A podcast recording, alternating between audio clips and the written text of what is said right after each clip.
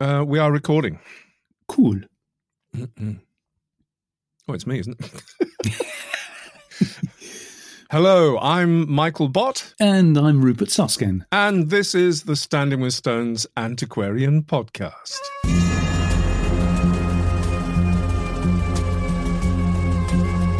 This podcast is supported by monthly donations from our supporters at patreon.com. For less than £1 a month, you can join them helping us to produce this podcast, films, and other great content. Just go to patreon.com slash standing with stones and click on the Become a Patron button. Welcome to the Standing with Stones monthly podcast number 11. And this month, we're getting a little nostalgic. Yes, this month's main topic is yet another one we could talk about for hours on end. we certainly have, and we certainly will.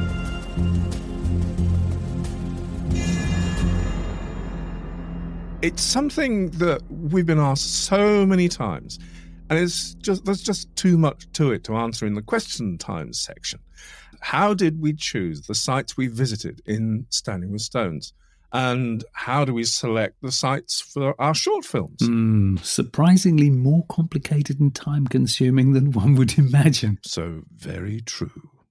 So, first things first, what on earth is pushing back the boundaries this month, Rupert? Well, this is an unusual one for us, as in, it's not actually Homo sapiens. This is a new finding in Siberia between 35 and 50,000 years old. And it's what they're calling a tiara made from mammoth ivory, found in a cave in the Altai Mountains in Siberia, and known to have been a Denisovan dwelling. Wow. Now, to be honest, I don't know why they're calling it a tiara. Uh, it is a headpiece, uh, probably to hold the hair off the face or something, but judging by the size and the curvature, it was worn by a man, and it's the oldest Eurasian discovery of its kind. You know, it, it, it's surprising the amount of finds that have been coming out of Siberia over the past few Mhm. months. You know what? I think there's I, th- I think there's a huge wealth of fascinating stuff we could talk about from Siberia, you know, Russia, Eurasia, call it what you want. Uh, and I, there's a whole whole other load of prehistoric culture from the Neolithic in Eurasia that needs to be discussed sometime. You know, Yeah. that's a matter for another podcast, you know, sometime in the future. Mm. But but anyway, back here we're we're talking about way way before and another and another subspecies in the human genome. Yeah. Yeah, absolutely. Yeah. Yeah. So but what? So why why in this case, given that it's such a remote thing, uh, and there's you know little evidence apart from the artifact itself, why why are they so confident it was worn by a Denisovan bloke? That's a good question. Uh, when you when you think that we know so little about the Denisovans, from uh, I mean, total findings is th- uh, three teeth and and a finger bone. Basically, is is all we know uh, that they, they absolutely existed, um, and uh, it's only from those that scientists have established that we have common ancestry. Uh, Hmm. So there, there's a fair bit they can discern from the DNA. Uh, but I still think it's a bit of a leap to feel so certain it was male. But uh, Mm. but whether it is or not, the the thing that made this stand out for me was not just because it's the oldest Eurasian example of its type, Mm. but because until recently we thought that Homo sapiens was a was a pure, if that's the right word, subspecies of hominid. Then we found that, with the exception of Africans, all humans around the world have Neanderthal uh, DNA. You know, mostly between two and five percent. Yeah. Um, and now, with all the advances in biochemical technology that we keep banging on about month after month, we, we find that our ancestors were all mating with each other. And the latest DNA tech has revealed that our own genomes have DNA sequences from subspecies of hominid that we didn't even know existed. What? Seriously? Yeah, yeah, yeah. Well, apa- absolutely. apart from Neanderthals and, and Denisovans, there are other subspecies that we've Yeah. got no evidence for apart from our in our own DNA. Absolutely correct. Yes. How many? How many? Oh, uh, well, how many? That now that's a watch this space question, really, because more anomalies are coming to light all the time. But apart from the Denisovans uh, and Neanderthals, obviously, there are three that they are actually naming ghosts. They're calling them ghosts because apart, apart from the uh, the DNA. Uh, there's no physical evidence for their existence in yeah, terms yeah. of artifacts or bones, um, but it is quite clear that uh, that we are indeed a mixture of subspecies ancestors. Some of whom wore tiaras, it seems. Mm. indeed. I know.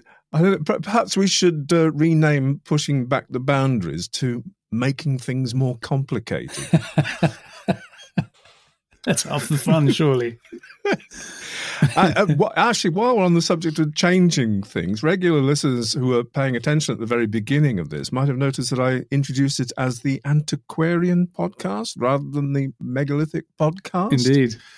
Yeah, uh, well, it's just seeing as we do include a lot of general prehistoric archaeology that's um, that's not necessarily stony in nature. I just thought it might be more. I thought it, I just thought it might more accurately reflect the listening experience here. What do you think? Do you like Yeah. it or not? Yeah, yeah, yeah, I do like it. I, I think uh, we, we could even change it every month, couldn't we? The prehistoric podcast. I, uh, yes, I, I think you're absolutely right. It's uh, you know we've uh, I think Cool. pretty much Yeah. every month we've gone Yes, the- well outside megalithic. Uh, specifics. yeah. So yes, So the, the words on the tin more clearly reflect what, uh, absolutely. yes. the listening experience will be. Uh, do give us your opinions, folks. No trolling, though, mind. We don't do trolling. Onward. onward, Onward. Yeah, on to the news.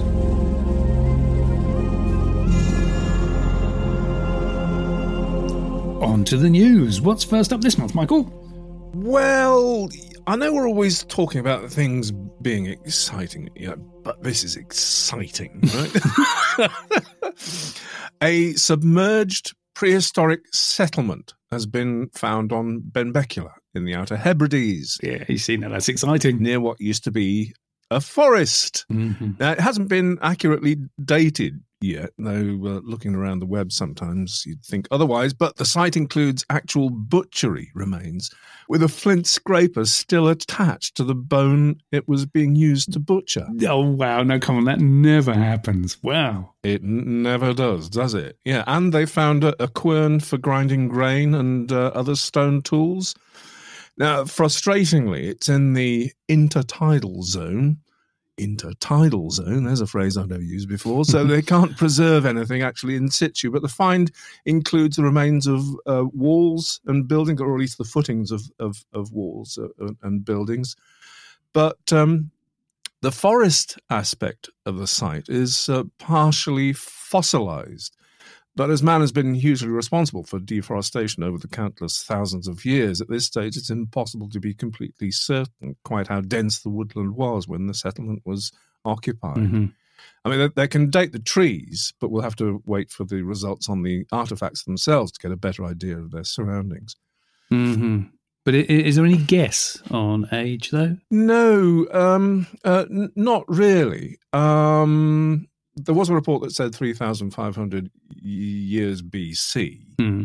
Um, but then there was other stuff that said uh, otherwise, and other stuff that said there were no dates, and uh, another site that said the Vikings were responsible for um, tearing down the trees so the Oh, so the locals couldn't sake. build boats anymore. I mean, yeah, and then in the se- and then Grouchy hat. I've got the Grouchy hat on. Have you noticed? Do it. Put on that like, hat. then, la- then later on in the same article, uh, reporting that um, trees disappeared between ten thousand and whatever it was, um, four thousand BC from. Uh, So the same the the same Scottish article Islands, you know, then so- blamed the Vikings. uh, that's right. Well, no, they blamed the Vikings first, then went on to uh, uh, get it right. It's extraordinary. Some journalists do need a little bit of a slap. Yes, but you know, if you if that's the one article you read, how confused you're going to be at the end of it. Yes. Yes, that's quite shocking, Uh, actually. it's mm, anyway. Grouchy hat off. Yes. But it's it's it's great. More and more stuff is being found in Scotland. I mean, uh, begs the question about the amount of work that's being done there and, and how this place was discovered in the first place. I do believe, though I I, I can't uh, quite for, confirm, is that they were exa- it was because they were examining the partially fossilized woodland that they discovered the settlement, Right. which I don't think was actually in the forest, but I think between where the forest would have been and the shore Right. but now the settlement is in the sort of uh, in the intertidal zone, as I mentioned before. So yes. it Yes. can't yes. be. Um, Well, Yeah, I've yeah. got something completely different here.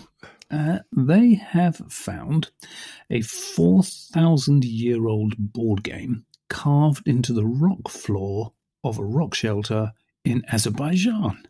wow, that's that's that's brilliant. But if it's carved into the rock, how do they know it's a, a board game? I'm- mean, as opposed to a rock floor game, if you sort of see what I mean. A great question. And the answer is because it was a hugely popular game called 58 Holes, sometimes known as Hounds and Jackals, and actual boards and pieces have been found in various places, not least of all the tomb of the pharaoh Amenemhat IV.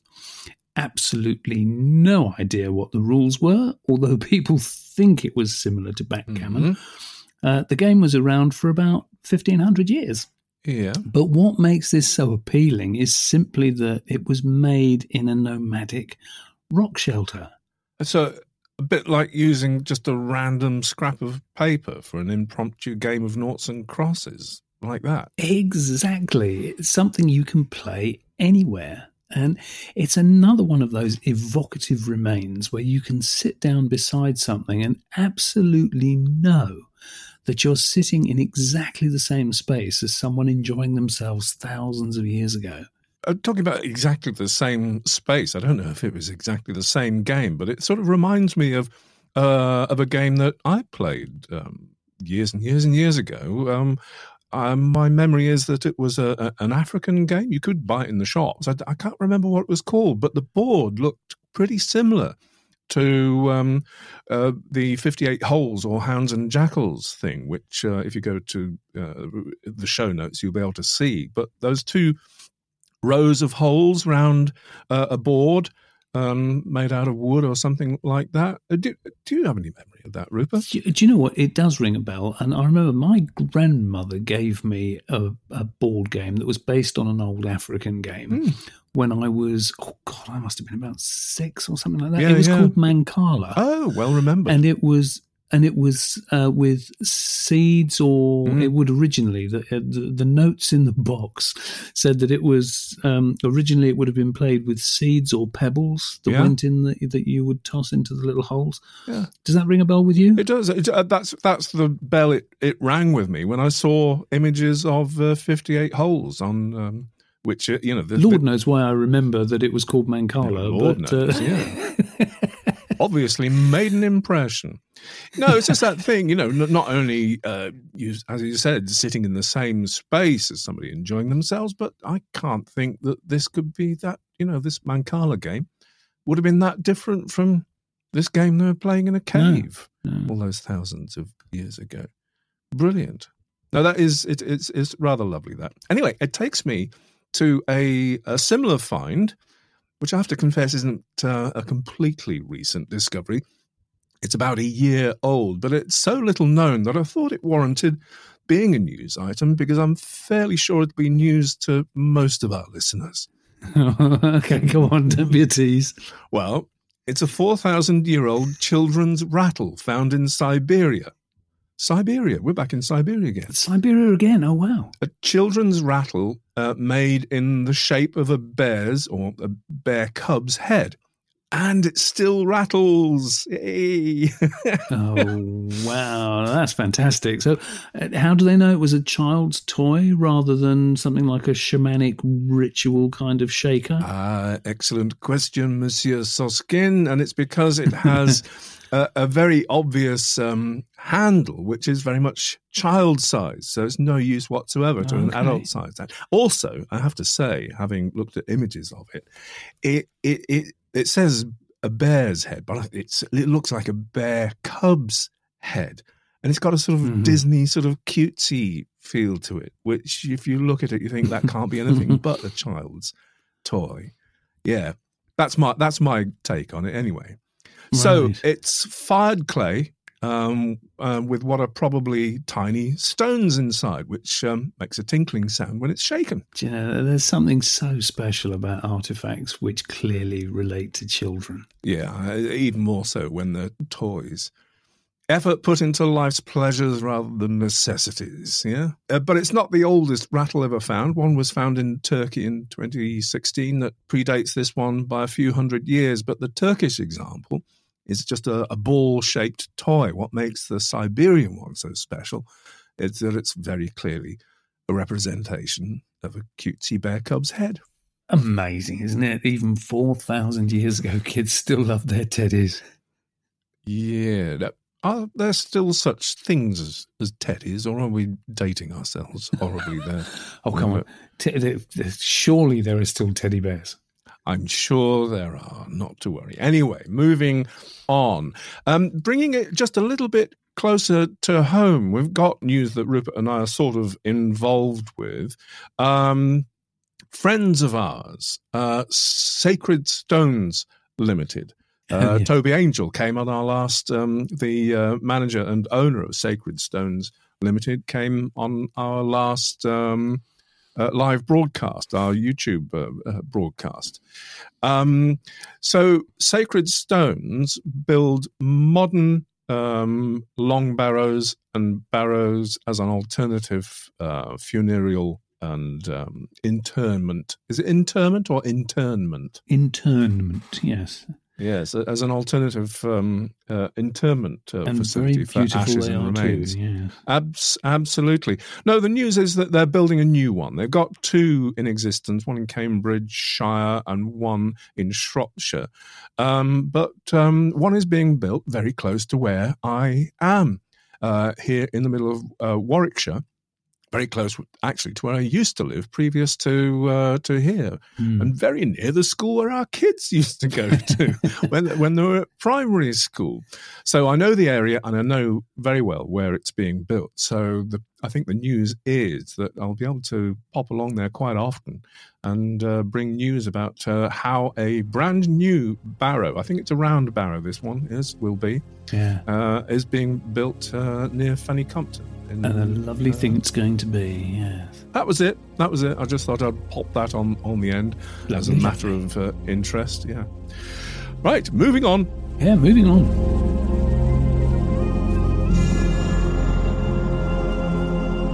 So, moving on, the uh, main subject of uh, this, 11th podcast, and uh, we're looking a bit sort of uh, inward this time, um, Yes. uh, examining our own navels just a little bit. But it's a it's a it's a great backstory, isn't it, about uh, how we choo- choose stuff? Because a lot of people wondered why their favourite site wasn't in the film. Indeed they maybe, in did, the film yes. Standing with Yes. Stones. Yeah.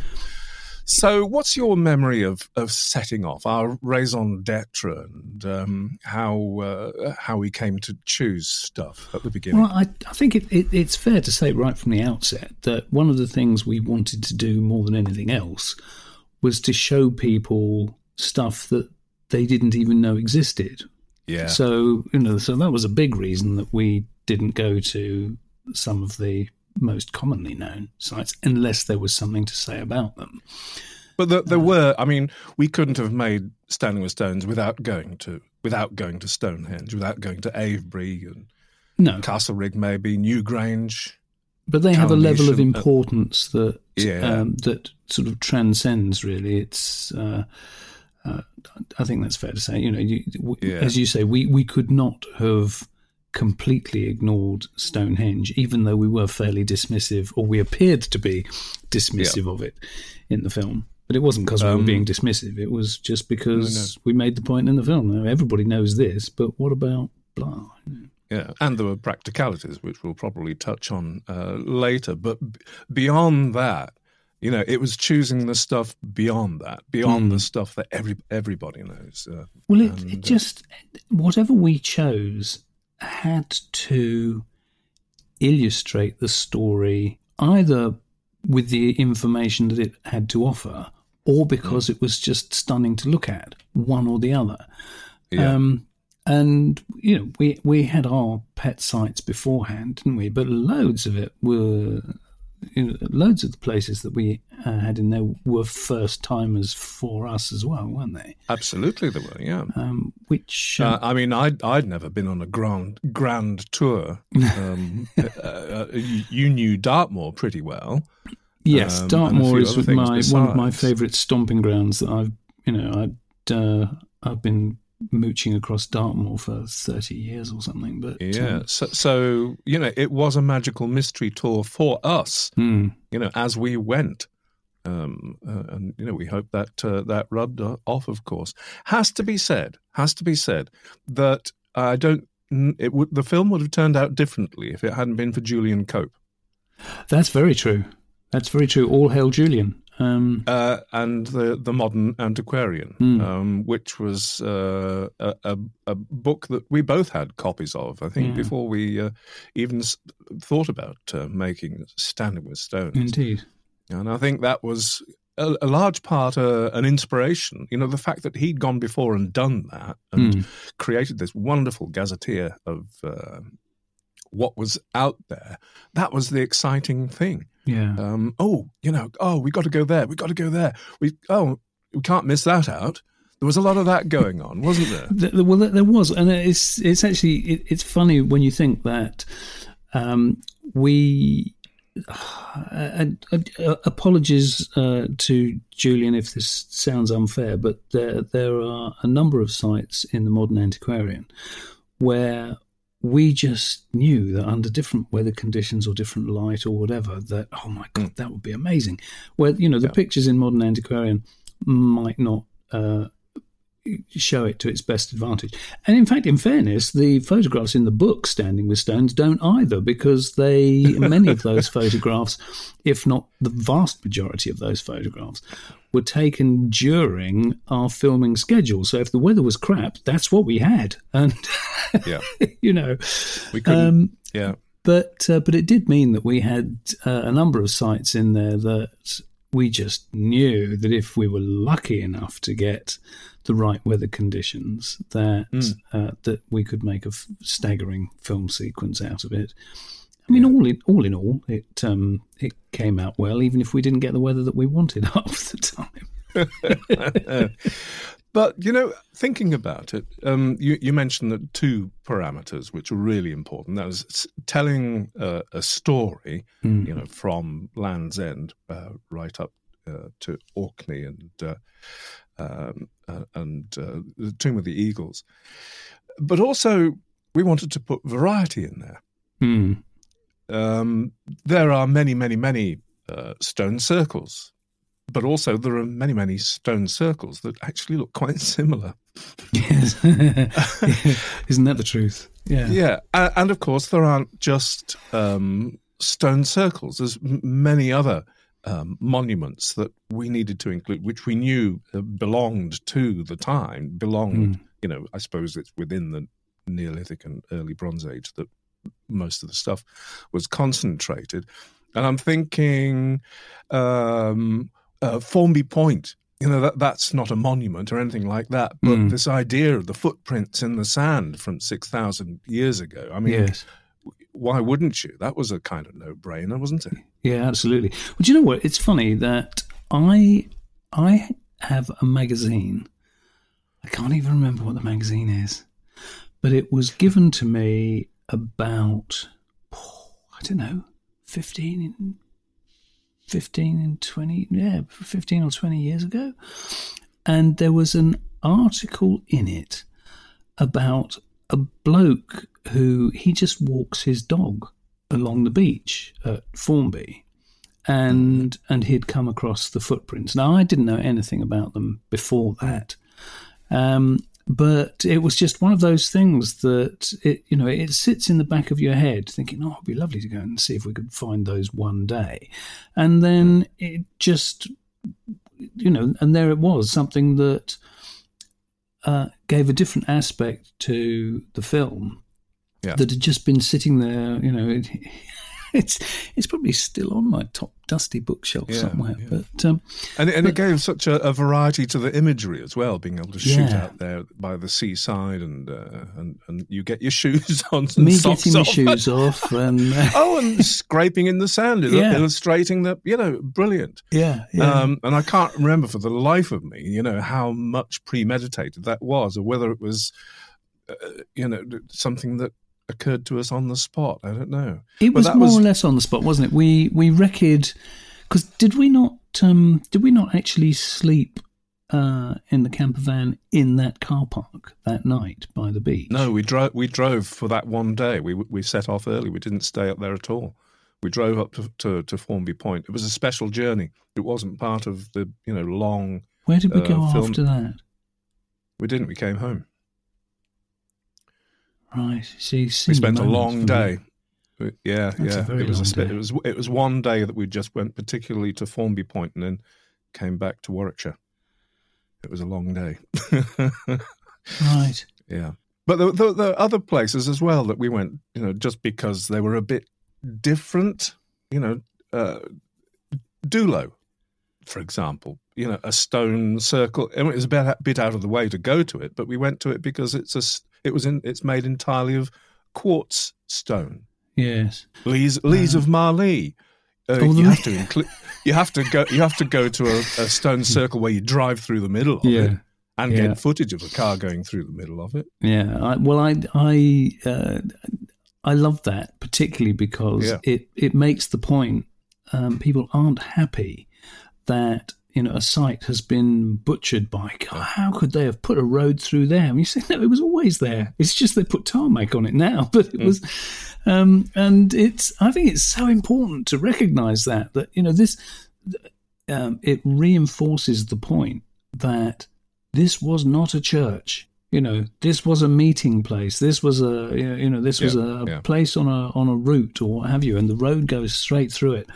Um, you know, it is Oh, that- important to Yeah, the, the, it being a one-off, and we can make that point. That was that was the you know so, Mm. sort of a win-win kind of situation uh, with a place like uh, the Leys of Marlee. Yeah. yes, Um, yes, So going going back to the the original question that m- might have sparked this conversation off that we hear from from people is you know why didn't you put so and such and such a site in? Why didn't you put that site in? Oi, you know, Bott. Hmm. Soskin, what on earth were you thinking about?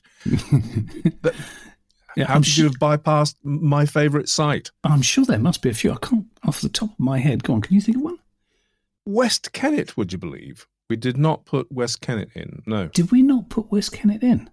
Do you know what? It's so funny over the years what has kind of blurred in my head. Well, that's that's interesting actually, because And do you know why?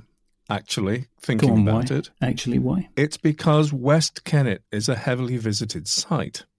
Uh-huh. and we did the job that we would have done at West Kennet at Stony Littleton, yes, where, yes, the, yes, yes. where there was nobody to interrupt us, and we could, you know, Yeah. and I, th- yeah, we planned the story, you know, because it starts in where it, we, it starts. The whole story starts in in the chamber, in the black, in the dark of uh, of Stony Littleton.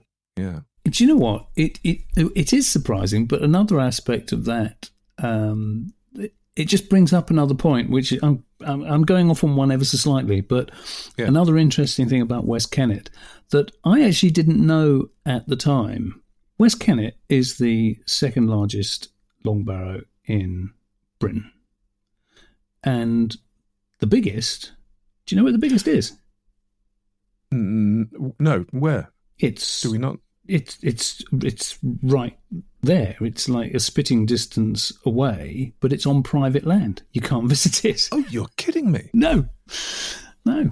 Uh. East, East. I know there's That's- East Kennet. Yeah, that's it's um and it is the largest in Oh. Britain, and it's on private land. Oh Um, my goodness! uh, Actually, do you know what I'm thinking now? I'm I'm pretty sure West Ken- there is some footage of West Kennet. We just didn't make a song and dance about it. I'm Yeah. sure there is. Yeah, I ha- yeah, I just um but other than that, I, I can't really think of anything. You know, a grand mission uh, that we made, and in we- we always determined that we were going to limit the number to 100 or aim for it to be Yeah. 100, 100 sites. So there's always going to be something missed out, particularly in Ireland, where Yes. you know you, you you just you're falling over stuff left, right, and, and centre. Some, so something, somebody's favourite is always going to be there's always going to be left out. it's completely unavoidable. I mean, Ireland is absolutely ridiculous. I absolutely loved when we put that sequence in the film of just going over the maps. Um, Yeah. because Yeah. I, I, I, I don't know made how the well. point very well, well, yeah, but the thing is, I, I don't know how well you remember that it, it was um, uh, to a degree um, my anal thing about I just I do love maps, and I have got Ordnance Survey maps of pretty much all of um, the British Isles, but of course Ireland. Uh, is n- doesn't come under the jurisdiction of um, of Ordnance Survey. They have their own mapping Oh, uh, system Yeah. or um, branch anyway. And so I just had to get uh, a chunk of the maps. Uh, uh, that were available, and do you remember when we first opened a map, just out of curiosity to you know just have a uh, just a look across the maps the way you do, and just seeing this the, the whole map just littered, absolutely littered, Littered with uh, with sites. standing I, I stone, couldn't standing believe stone, cairn, Yeah. standing stone, standing Couldn't stone, believe cairn, what we were stone looking at. circle. Ah, boulder burial, boulder burial, boulder. um, and uh, I think, I mean, that's we could make uh, we could make an entire series just of Ireland, couldn't we?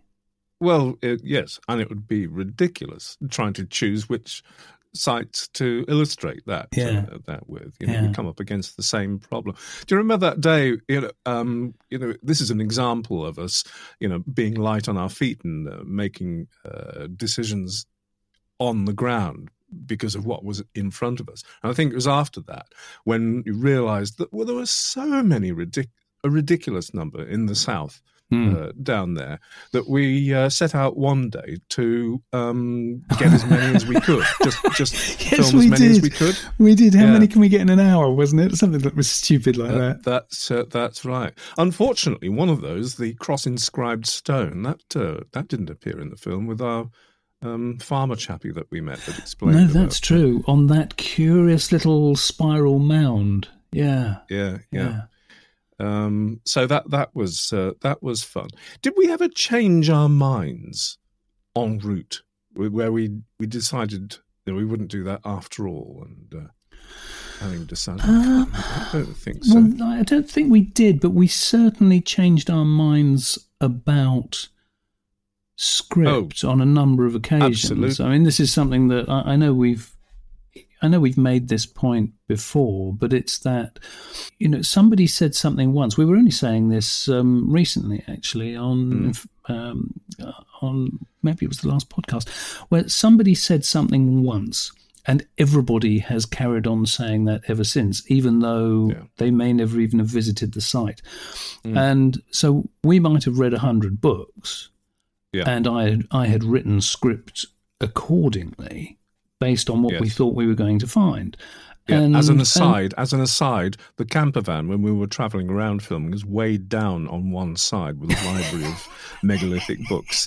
yes, So yeah, carry on. Sorry, Um, but it, but we would arrive at you know whatever site and uh, and you know do, do a little recce on planning on you know so Mike looking at everything saying okay we'll shoot from this angle that angle what have you and then just having to go, no hold on regroup because it's not what it says in the books at all you just No. uh, you know it had to be completely reassessed and rewritten Yeah. which Yeah. uh, you know again uh, uh, the one of the genuine uh, luxuries might not be the right word, but one of the genuine benefits of us being in total control was that if we had been, for the sake of argument, on a BBC schedule, that Yeah. it would have been turn up at a site and film what's on the piece of paper, not Mm. oh hold on, we'll take the day out and rewrite this. Mm. Um, you know, so we were very lucky that we were able to uh, control all that and, and do what we needed to do. I was, trying to, I was trying to think of somewhere.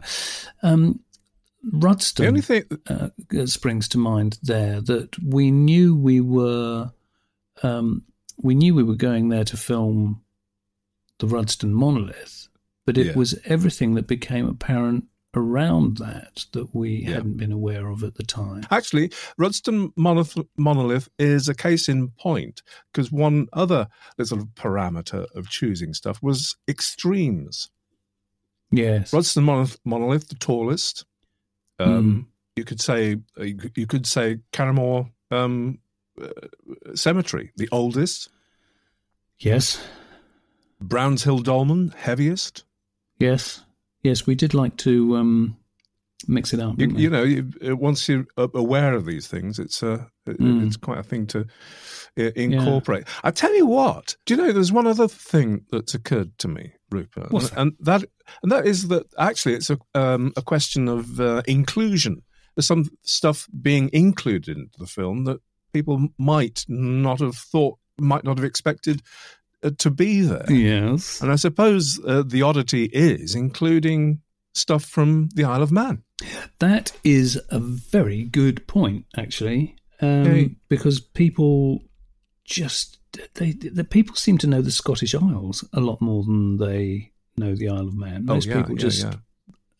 I don't know, it doesn't enter people's heads to go there, whilst it has some of the most extraordinary archaeology to be found in the whole of uh, the British Isles. So how come we bucked the trend and made a whole section about the Isle of Man? Well, we're probably uh, two very few people, two of the very few people who uh, uh, who actually uh, work together and uh, and both have a history of uh, that includes the Isle of Man. It's uh, Yes, it's quite I happen to have been born there. Um, and uh, and I lived there for a few years. So uh, yeah, uh, yes, it's uh, it's a funny thing that I mean, I, it's funny the, the time that I was on the island. I, I, do you know what? We must have had this conversation, Michael. But I'm damned if I can remember. But because I discovered the Isle of Man because I was invited to go over there to look at the archaeology, basically, and uh, Yeah. and uh, and so I, I actually spent over a number of years. I um, I would take people to visit a lot of the prehistoric sites there. Uh, so it so it really was my main reason for um, for discovering it in the first place. But um, how because you you actually left quite young though, didn't you, Michael?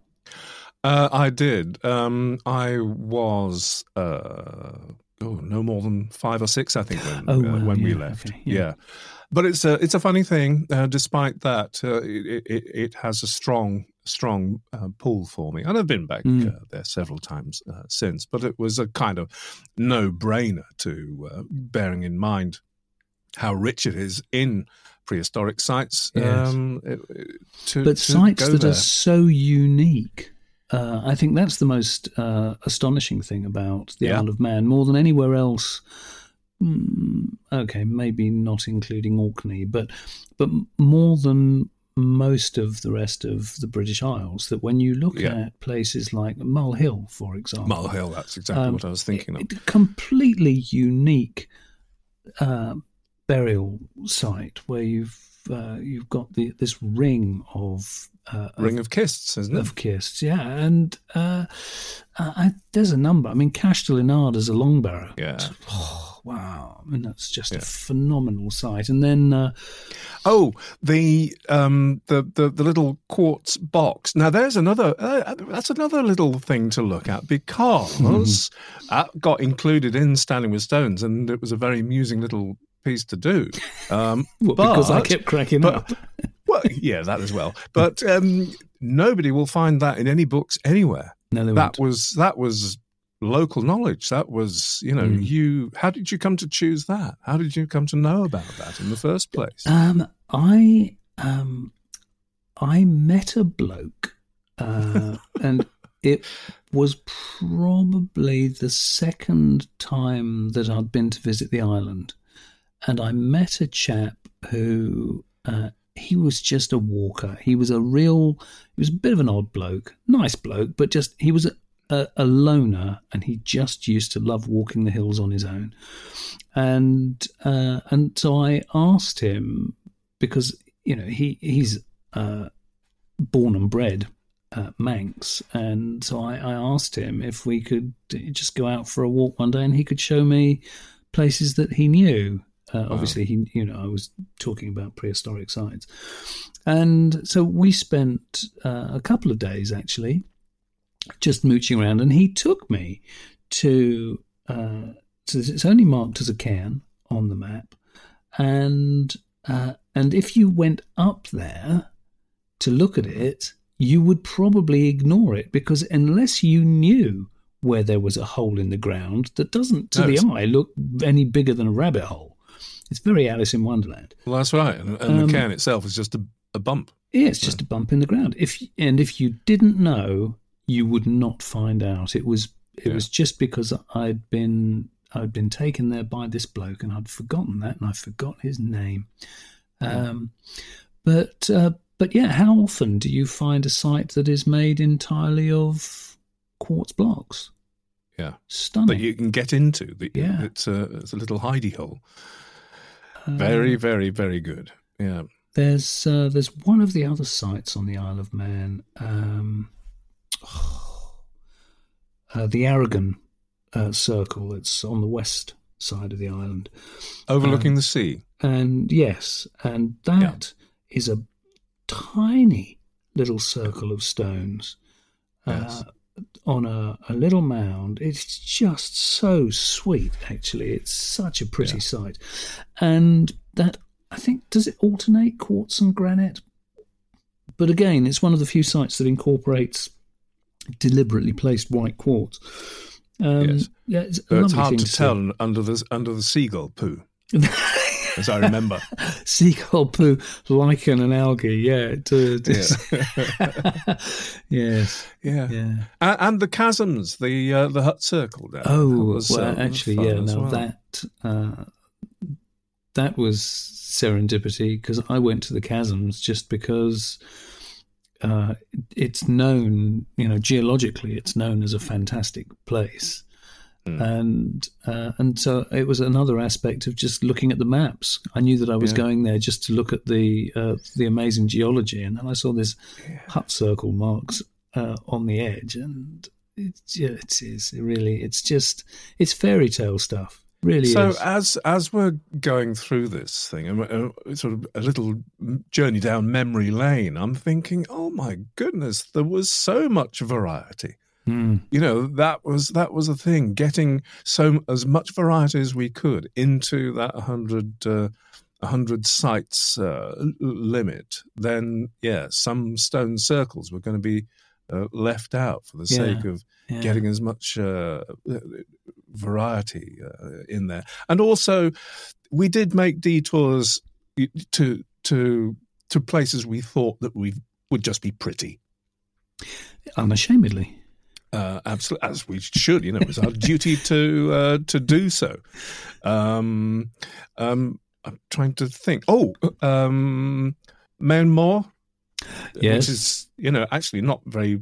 The stones themselves aren't very uh, interesting to look at, but a spectacular location. The landscape is phenomenal, though. Yeah, and, Urach, uh, of course. That um, Urach. Well, uh, Urach is. Um, yeah, that that's the best laid plans, isn't it? That um, uh, it's, yeah, it's, oh, yeah, one to bring up because that, in fact it, it illustrates the point very beautifully about how uh, we had to be thinking on our feet because uh, we knew from Julian Cope again. Actually, we knew from Julian Cope's book that mm. the site, very picturesque site on the banks of a lake with a waterfall. we got there for it to be an absolute thick. It, it, wasn't actually raining at the time, but it was thick fog. It was soaking wet because we'd had days and days and days of rain leading up to that. Yeah. One of those where you have to walk a hundred yards from the car, and your boots are just getting heavier with every step because the oh, I, I, I, thought we were going to die yes. actually on that hills but not so much getting to uh, the stone circle, um, by which time it was dusk and we couldn't possibly have filmed it. You know. we, we, you know, I won't go into the details, but it was the horror was trying to get back to the car because it was pitch black, and there was it, the, uh, there were bogs, weren't there? Yes, We could have we could have sunk into a bog. With we could. We, we, up there. yeah, we could have still be there, Rupert. We could. we could. It was funny. Yeah. Yeah, yes, not Yeah. a little bit- little bit scary. And I tell you, I tell you what, there's somewhere, there is somewhere that that might not have got into the film because it. Um, how shall I put it? We we were tired and and emotional. I think. I'm thinking, trying to find the druid's circle above. Um, Well, I didn't want to go. w- druid circle above. Where am I thinking of? Conwy Bay. I was just, uh, I was so knackered, and I, I just. But again, you see, uh, I think it's one of those. He got quite cross with me, listeners. Oh, I, I, I kind of did. Um, and, and I think that the thing is that, um, uh, and I'm I'm glad you persuaded me, obviously, because it uh, you know it was a lovely piece of the film, but um, it's one of those things where I've written words, I know what I want to say, but you've got an image in your head, you know you Yes. know what you want Yeah. to do, and uh, and so. I- an image in my head is not quite so easy to convey as you know words on a piece no, of paper. And yeah, and so and I was just thinking, do you know what? I I just wa- just want to have something to eat and go to sleep, and uh, and you persuaded me, and uh, and quite quite rightly too, because it was yeah. a long walk. it was, it a, was a long, long walk, and we- we weren't. God, we was, I felt lucky to find it. I thought he's going to Yeah. kill me if we don't find it. So, Yeah. um, making our way up the. Uh, Well, do you know it's it, it's it's funny, isn't it, that we knew from the outset, well, I say from the outset, what we you know once we had got all you know our list together, you know, when we've been Mm. sticking pins in the map for Lord knows how long and all that, so we knew we wanted to end the whole uh, the whole film at Tomb of the Eagles. Um, My memory is that um, um, I had uh, very early on said the obvious place to finish is the Tomb of the Eagles. Uh, we always wanted, you know, it to be a journey from Land's End up until up and up to the north of Scotland. yeah, Uh, you know, sort of Land's End to John O'Groats, but of course uh, Orkney's beyond uh, John O'Groats. Um, so I remember um, picking up a book about the Tomb of the Eagles many, many, many, many years ago, and it was one of the uh, inspirational books. You know, for uh, it, it was one of those books that said, "All right, one one day I'm going to go there." Mm. And I, I'd always had that lurking at the back of my mind, and I think uh, you know, so it was a no-brainer for me that uh, we should attempt to uh, finish at the Tomb of the Eagles um, uh, and reveal this wonderful place to people, because Yeah. not all that many people know about it. Um, but it's a very important uh, site, and it's got, in, you know, and the story behind it is uh, is fantastic. Yes, and we were lucky enough to uh, meet Mr. Simonson himself. Um, we were, yes. Uh, Ronald Simonson, uh, who uh, was the farmer, uh, owned the land uh, where Yeah. he he found the Tomb of the Eagles, and uh, cutting a very long story short, he undertook to excavate himself. because the authorities just wouldn't take any notice of him. Yeah, yeah, It's amazing. Yeah, hats off to the man. yeah, yeah. So, so there was a story there again, you know, the driving uh, that. But after having visit, you know, got up there to Orkney, having visited Skara Brae, having visited um, uh, Brodgar, Stenness, and Yeah. Maeshowe, uh, of course, it was uh, a beautiful thing to. Um, to get to the It, tomb it of the. Eagles, and an example of stuff on the ground, uh, Yeah. really changing the film or making the film, or, or you know, in really, really informing uh, the film. And I'm, I'm thinking, of course, of that little black button. The little black button. little black it all button. became so personal for me when uh, when we were looking at a lot of the stuff. You know, they've got a lovely little museum there, um, adjacent to. Uh, well, I say adjacent, close to the site. Uh, but when we were allowed to actually manhandle, you know, because we we'd gone there to film, they, they you know they'd accepted that we we were going to film. You know, that was all. You know, you know, that was all a welcome Yeah, yeah. and and we were allowed to manhandle you know, whether it was the skulls, you know, actually holding someone's head in your hands is a Mm, is actually it's a you know it's a profound thing mm. for me. Um, but then that button, and that just blew me away. And um, uh, and in actual fact, I don't know if you remember this, but uh, it was the first day that we went there, Yes. and they wouldn't let us touch the button. oh, yeah. Do you remember that? And, Yeah, yeah. Um, and it was only when we were, you know, back on the bus, and and it was kind of coming together really in my head, and thinking, well, no, hold on.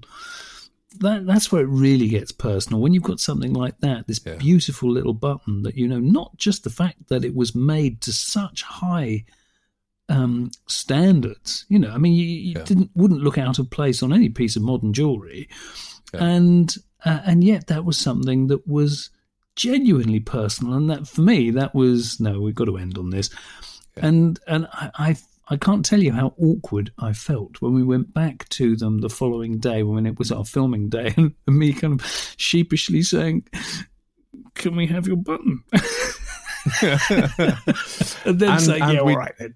We'd planned in a positive way, but do you remember going into Cork, Kirkwall, especially to find a bit of cloth to uh, set it against? yeah, so we did. Yes, yes, Yeah, that, that bit of blue cloth. Yeah. yeah. Um, so we, you know, we got the bit, got our blue cloth and, and went back to the, the museum, and we got that shot and a, a beautifully written um, piece of script to end the well, film. we convinced them, didn't we? By I actually I read them what I wanted to say. ah, Do you remember that was that? it. And uh, uh, and, and one of the girls sniffed and said, "I wish I could write like that." And I thought, okay, well, that sold it. Good.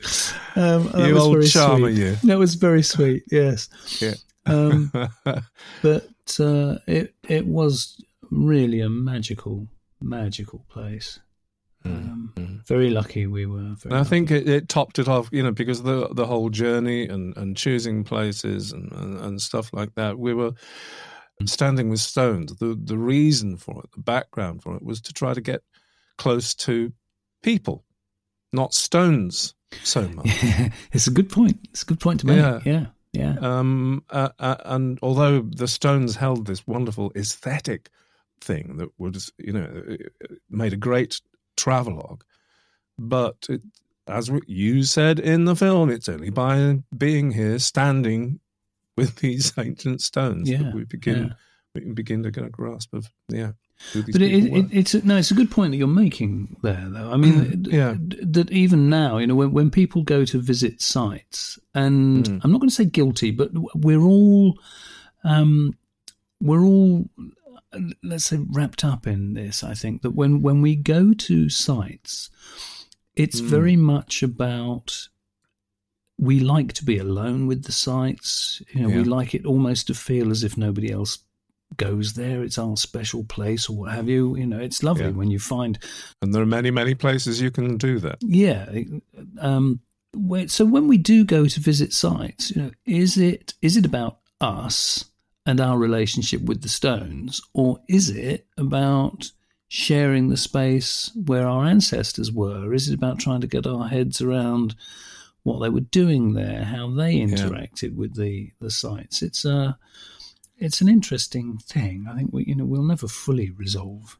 Yeah, that. one's a very left brain activity, and one's a very right brain activity. That is a very good point. Yes.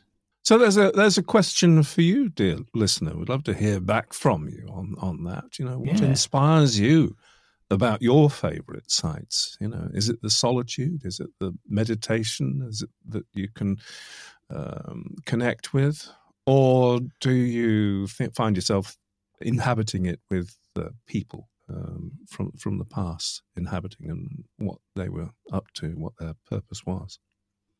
That is our question. It is a lovely question to end with as well, 'cause, uh, otherwise we'll talk all day.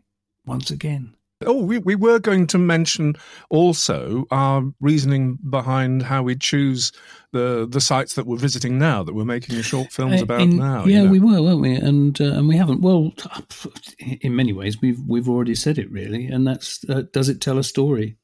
Is that fair? I I think. Uh, I mean, certainly for me, it's down to are we actually telling people stuff that is worth knowing? I mean, I d- That's right. Yeah.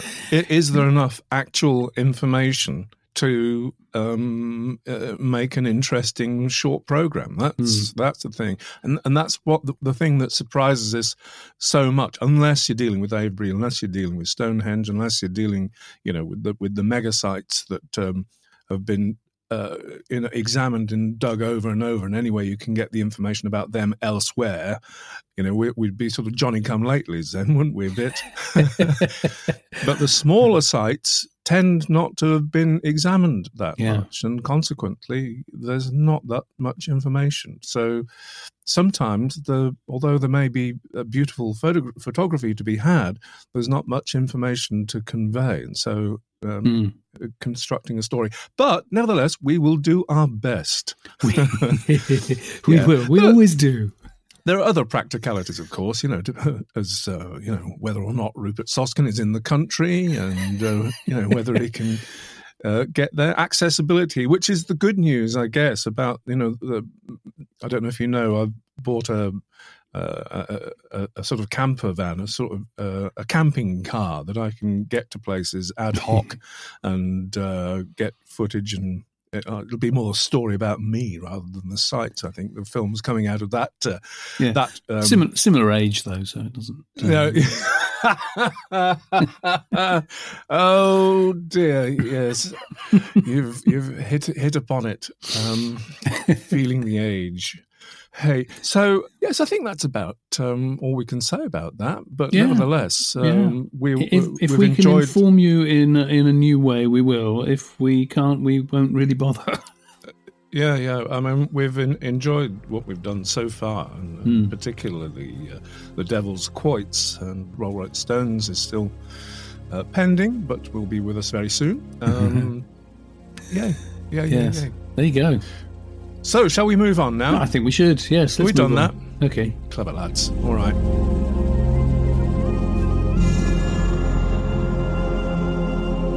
All that brings us very nicely indeed to question time. Oh yes. What's popped up this month? Uh, well, it, well, do you know what? We have a, a, very, a rather pointed question from uh, Steve Brooks in As in, ouch, ouch. Uh, we should feel. Well, well, maybe. Um, we kind of mention these things from time to time, but uh, Steve Brooks in Stevenage, uh, I must admit that tickled me. Steve in Stevenage. Um, I, little things. yeah, I wonder if little he moved there deliberately.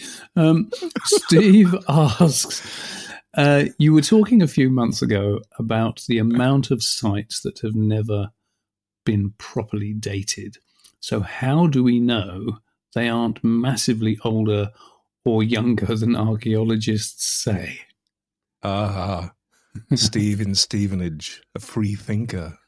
yes, a challenge. Well, sh- sh- shall I tell him, or, or shall, Yeah, go on, you go you for want it. to do it? you go for it. Oh Lord. Um. No. well, the simple answer is we don't. We do, We don't. That's the extraordinary thing. No, it's true, isn't it? I mean, if, if you're talking about measurable certainties, you know, we don't. But you know, I mean, joking aside, it's mostly based on educated guesswork and probability. Yeah, I mean, it could be, uh, you know, whatever it is, could be based on something local that nails it down, or that's genuinely known. You know, but that's, but that's local in time, Mm. or or is apparently similar to something else that is known, uh, or its geographical position. There's all sorts of pointers. But the reality is that um, a lot of a lot of dating is just approximate anyway. Um, e- even radiocarbon, you know, is approximate. It- You know, it has a, a range added to it, which is frustrating. Um, yeah. Uh, And they're refining radiocarbon is the best. time, it's the most accurate, but it's i- in other ways it is also um, very frustrating. Yeah, Uh, it- I it- there's a lot of wriggle, still a lot of wriggle room in it. there is a lot of when room. you're trying to Um, match things up. it's uh, it's interesting. I, I suppose if if you look at uh, the Rollright Stones is probably a nice example there nice of exactly example this indeed. problem, where Yeah. the the monuments themselves, so the stone circle and the dolmen and uh, uh, and the outlying uh, monolith, none of them uh, individually dated, but they have found stuff all around Yeah. that clearly relates to a settlement. So it's not unreasonable to uh, to apply. You know, if you if you know that you've dug up something that is X thousand years old, and you're looking at monuments that that we know elsewhere tally with Yeah. that sort of period, then it's Yeah. completely reasonable to um, you know to work on the basis that they uh, belong together. But but you know, do we actually know for one hundred percent certain? No, we don't. Uh, it's, uh, talking about the, the, the Rollrights, I mean, the, the thing there is that it was inhabited, or there was a settlement there over Mm. thousands of years. Yeah, You know, we, we've got um, stuff coming right up to the Roman period. I don't know if there's a, you know, but certainly Iron Age. And how do you link the stones into that? yeah. One assumes they're very, very, very old. In, indeed, Mm. um, you know, the, the number sort of five thousand years old always comes into mind. But that's Yeah. only that's that's only fixed, as it were, because it, it looks like it looks like stuff that is thought to be five thousand years old up in Cumbria. yes. But the the dating thing can get um, really complicated. Well, you, you could you could very much argue that uh, that a, a lot of archaeology is as much art as it is science, really. Yeah, Um, yeah. You know, interpretive art. But um, uh, yeah, go on. I mean, you. well, yeah. I mean, we've got relative dating. Yeah. Um, you know, uh, sort of relating stuff to other stuff found in the vicinity, Mm. but then you've got to relate that to stuff that's elsewhere. Um, and then you have to have established a date in the first place for stuff that's elsewhere, you know. Um, but um, uh, stratigraphy Yeah. Uh, or stratigraphy, Stratigraphy. Yes. stratigraphy, um, style analysis, as in beaker ware and um, grooved ware. Yeah. and, Actually, uh, we should probably, for the sub- listeners, uh, define stratigraphy if they're not familiar with what it is. I mean, it's uh, uh, measuring the date of something from the rock strata in which it is found. Yeah, well, that would go for dinosaurs, rock strata, but Yeah. uh, in archaeological terms, you don't find stuff in rock; it's in um, um, soil. You know, Yes, basically. but, ne- Sub- but subsoil. nevertheless, uh, uh, strata applies. In fact, that's how they've dated an awful lot of stuff. Uh, in fact, you know, Yeah. finding Clovis Yeah. Point, for example, in, uh, in Oh, the United right, States. okay. and what have you. Um, but you got to know your soils, haven't you? You certainly do. Uh, Even just thinking about it, uh, it uh, fries the brain. Try, you know, that's not going to be that accurate, is it? Mm. Uh, and if you if you're trying to establish something, the the process of something, of how one thing came before another, in order to construct a story that holds together, um, you, you've got to get down to you know at least below the century level. Mm. At least, you know, you really ideally want to be in terms of twenty or thirty years in order to create a story about how one thing led to Yeah. uh, another. Yeah. And uh, Yeah, I mean, we have to say it's a, it's such a blessing that uh, that as technology romps on and we get Mm. uh, you know all the things that are coming out with isotope analysis that are so Yeah. much more accurate than anything we've ever had before. Um, you know that, that's turning everything upside down, really, which is very exciting. And we got radiocarbon dating, Mm. C C12, C14 um, um, stuff. Um, luminescence dating. Well- now, that does apply to rocks. Do you know doesn't it? what? Yes, I, in fact, I think um, optical lumotherminescence, and I think there's a few different techniques that are uh, similar, but Yeah. where you can tell just because of the way uh, anything, but you know, rocks, ceramics, all sorts of stuff like that, the way they react on an atomic or is it a molecular level? Well, no, it's got to be atomic. Yeah. Um, how they react to being exposed to uh, to to the light, you know, so that you can tell with a you know if so if a surface has been scratched uh, on a rock, then you can measure through this technique. You can measure when that underlying, uh, you know, the scratch when that was Yeah. exposed, and Yeah. uh, yeah, that's um, that's actually pretty accurate, I think. Yeah.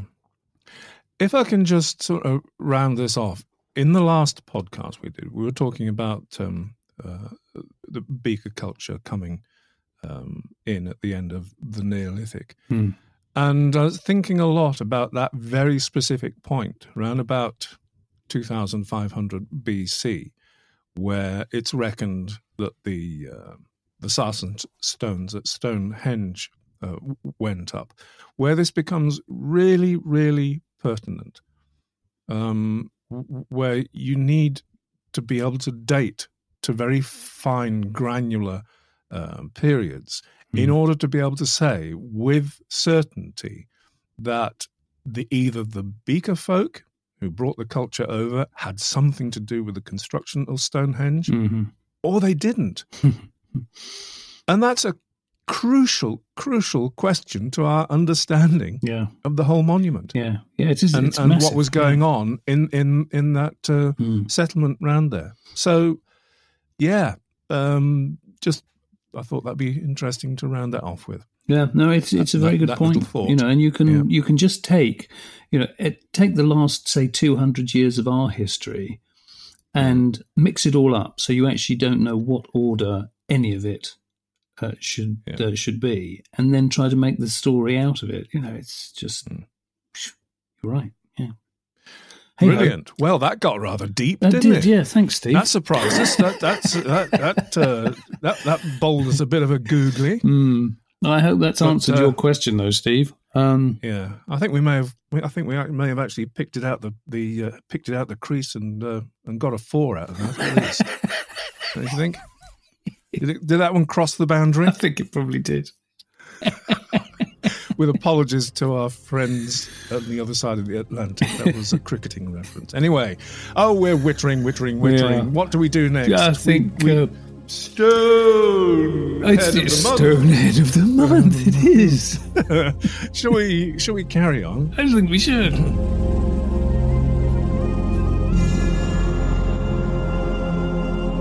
Yeah, Stone Head of the Month.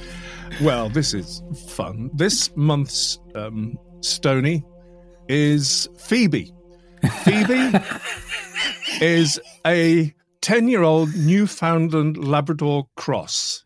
No, no, no. I just, that's John H. Barker is our Stonehead of the Month, and Phoebe is his faithful dog that appears in so many of his wonderful photographs. Indeed, and forgive Uh, me, he- John, but you have no idea how much it pleased me that your surname is Barker. As I've said before, little things, but let's move on. um, yeah, no, John has been uh, posting wonderful photographs in the Standing with Stones He- community yes, uh, he of his wanderings around about the uh, the Scottish borders. Um, and I don't think I remember seeing a picture from John without Phoebe. If Phoebe is not in one of your photographs, John, we'll worry. yes, that's fair. That is fair. Yeah. It's do you know what? I mean, it's a brilliant thing having Phoebe in the photographs because more so much more than a lot of photographs we see, having um having Phoebe in them gives a sense of scale and proportion that is to true. even even the most boring looking lump of rock. It Yeah. gives it a wonderful context, you know, and brings the photograph to to to life. Yeah. So uh, yeah, yeah, yeah. Uh, uh, thank you for the photographs. They're sweet, and obviously Phoebe's a very sweet dog. Looks like she should be wearing a cloth cap and carrying a stick. or at least, at least a standing with Stone's baseball cap. yeah. Yeah. Um, and also, of course, it's um, i- i- it's not just the lovely pictures, but uh, that John has the notion of including uh, grid references for the sites. Yeah, he he's does, which is fantastically Yeah. helpful for all of us. You know, it's uh, Yeah. it's a good thought. Yeah. Well done, John.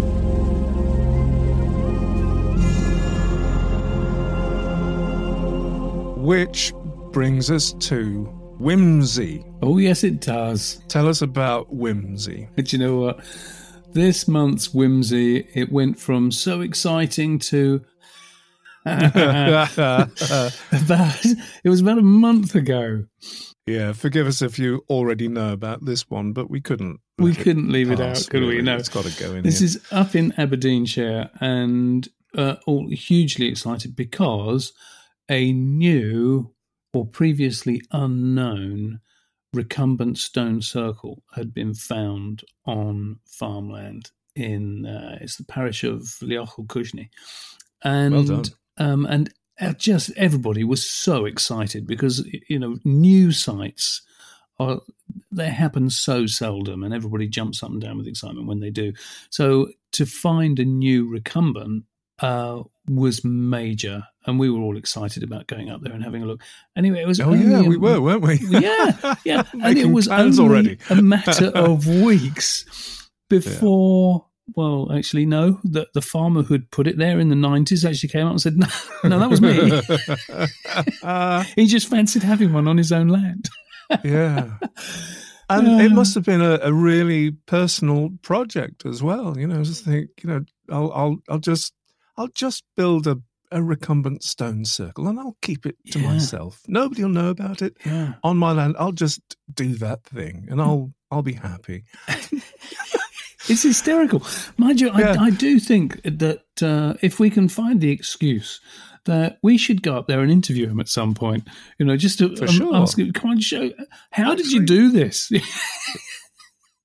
Yeah. Apart from anything else. But there you go. You can't get a lot more whimsical than that, can you? We all thought something wonderful had happened and and it turned out to be something completely Yes, different. yes. I, I mean, I, I hope the, the the guy, what's his name? I think it's Neil Ackerman, the um, historic environment record um, f- chap, who uh, declared it, who called it. You know, Yeah. uh, is uh, is is t- taking it with dignity, taking it on the uh, taking it on the shoulder. you know. Yes, yeah. He, he said that he, said, he said, "quote The development was disappointing."